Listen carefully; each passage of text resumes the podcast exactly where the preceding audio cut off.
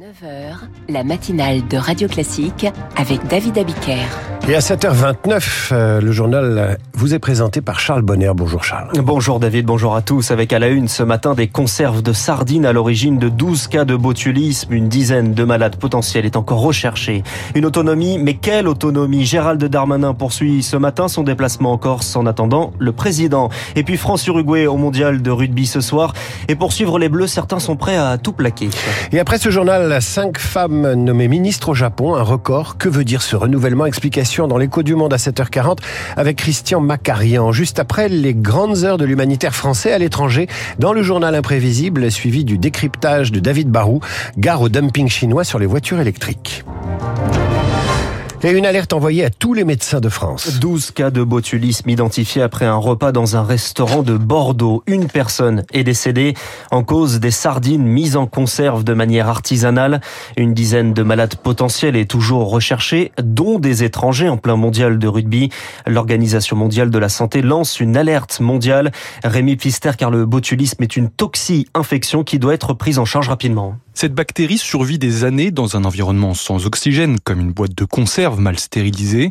Elle libère dans les aliments une toxine qui, une fois ingérée, agit sur le système nerveux, explique l'infectiologue Michel Carle du C H U de Nice. Elle bloque la capacité de transmettre le signal pour la contraction des muscles. Ça crée une paralysie. Quand il y a une ingestion massive de la toxine, en fait, ça va bloquer les muscles, d'abord souvent du visage. Et c'est pour ça que les, souvent les premiers symptômes, c'est les gens qui ont une vision qui devient floue. Puis ensuite, il peut y avoir des troubles de la déglutition. Les gens font des fausses routes, avalent de travers, et puis il y a une paralysie descendante, ça peut conduire au fait que les gens n'arrivent plus à respirer. Le botulisme a pratiquement disparu en France avec seulement une trentaine de cas par an. Pour l'anesthésiste réanimateur Bruno Mégarban, il peut donc y avoir un retard de diagnostic. Alors la difficulté est liée au fait que la période d'incubation peut être un peu longue, et à ce moment-là, les symptômes se déclaraient avec un certain délai qui peut aller jusqu'à huit jours. Évidemment, les premiers troubles euh, sont des troubles digestifs très furtifs, c'est pourquoi les autorités sanitaires ont lancé les alertes pour que les personnes qui ont dîné dans ce restaurant se reconnaissent et aillent consulter. Les patients sont systématiquement placés sous assistance respiratoire durant plusieurs jours, voire plusieurs semaines. Pour raccourcir ce délai, un antidote existe, mais il doit être administré dans les premières heures, suivant les premiers symptômes. Les explications de Rémi Pfister. La vague de chaleur est passée, mais la sécheresse continue. cent quatre-vingt-neuf communes et quarante mille personnes sont privées actuellement d'eau potable, selon Christophe Béchu, le ministre de la Transition écologique.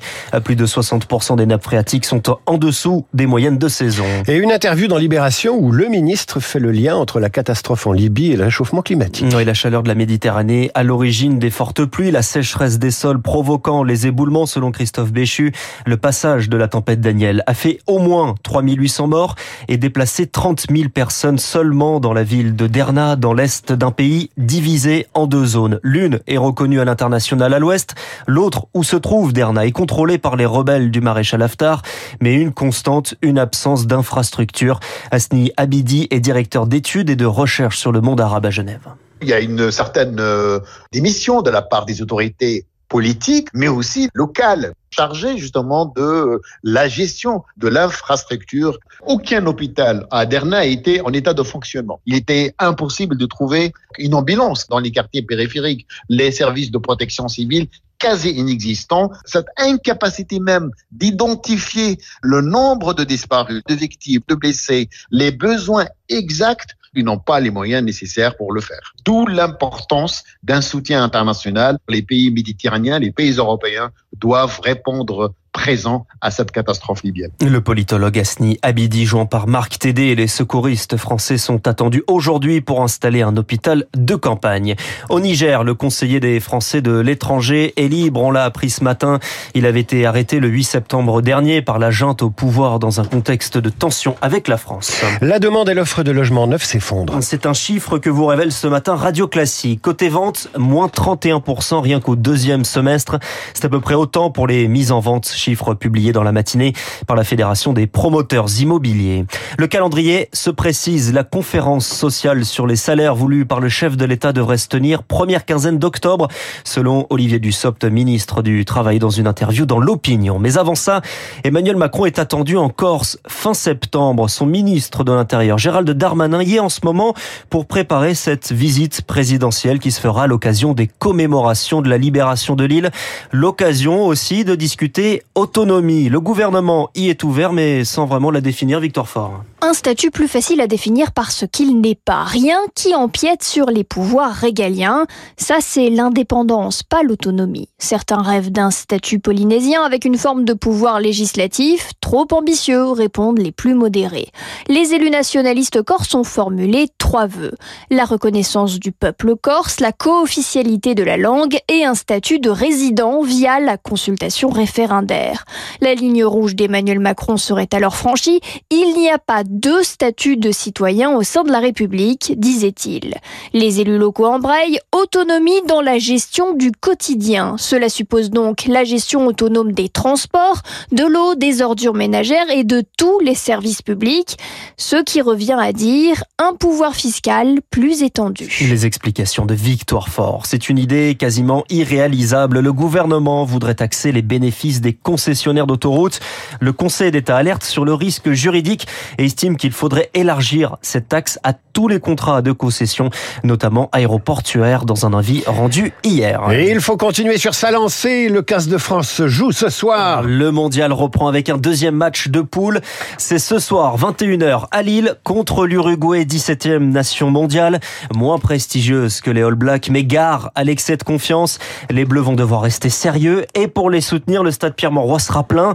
Et dans les tribunes, il y aura notamment trois copains prêts à se plier en quatre pour suivre le quinze, Marine Salaville. Trois amis de fac, trois rugbymen de vingt-huit ans. Pour Lucas, Paul et Corentin, la Coupe du Monde en France, c'était impossible à rater. Les billets sont réservés depuis trois ans, raconte Paul, short et basket aux pieds. Pour nous, c'est un peu une histoire de potes. Quand on se voit ensemble, c'est souvent pour regarder des matchs. Donc c'était quand même assez clair pour nous qu'on voulait le faire ensemble. Même si cela demande de l'organisation, explique Corentin. Déjà, on a regardé où étaient les matchs. Donc effectivement, il y en a un petit peu à Paris, mais on est aussi à Lyon, Marseille et Lille. Après, on s'est organisé avec les transports et les logements parfois, mais pas toujours. Parfois, on fait le retour dans la nuit aussi. Alors bien sûr, il a fallu sortir le chéquier. Près de mille deux cents euros par personne, rien que pour les matchs de poule. Sans compter l'organisation avec le travail pour Corentin et Lucas dans le secteur de la finance. On a pris pas mal de congés, on savait qu'à ce moment-là, il allait falloir réserver quelques jours de congés. Mais globalement, ça se goupille bien parce que les matchs sont souvent le week-end. Paul, serveur, a lui pris une décision radicale. Pour moi, c'est un peu plus compliqué parce que j'habite à l'étranger et comme je voulais pas faire des allers-retours et comme j'ai déjà pris trop de vacances cet été, j'ai dû démissionner de mon taf pour pouvoir venir. Mais ça vaut le coup. Ça vaut le coup. Ça vaut le coup, ne serait-ce que pour l'ambiance, confirme Lucas. L'ambiance est formidable. La France qui est un pays très rugby, une équipe de France qui est hyper en forme et on s'est pas trompé parce que enfin, vendredi, l'ambiance était vraiment folle. Vendredi, c'était France-Nouvelle-Zélande. Les trois copains espèrent une ambiance tout aussi bouillante ce soir face à l'Uruguay. Marine Salaville et l'organisation du mondial a reconnu quelques ratés et promet un meilleur aiguillage des spectateurs aux abords des stades et des réserves de bière un peu plus conséquentes après quelques pénuries. Des réserves de bière plus conséquentes. Ah oui, il y a eu quatre-vingt mille gobelets vendus à Marseille, alors que d'habitude c'est cinquante mille. J'ai quand même entendu quelqu'un dire qu'il avait quitté son job pour suivre la Coupe du Monde. Ben c'est ça la passion, David. C'est pas à vous que ça arriverait tellement vous avez le sens du service.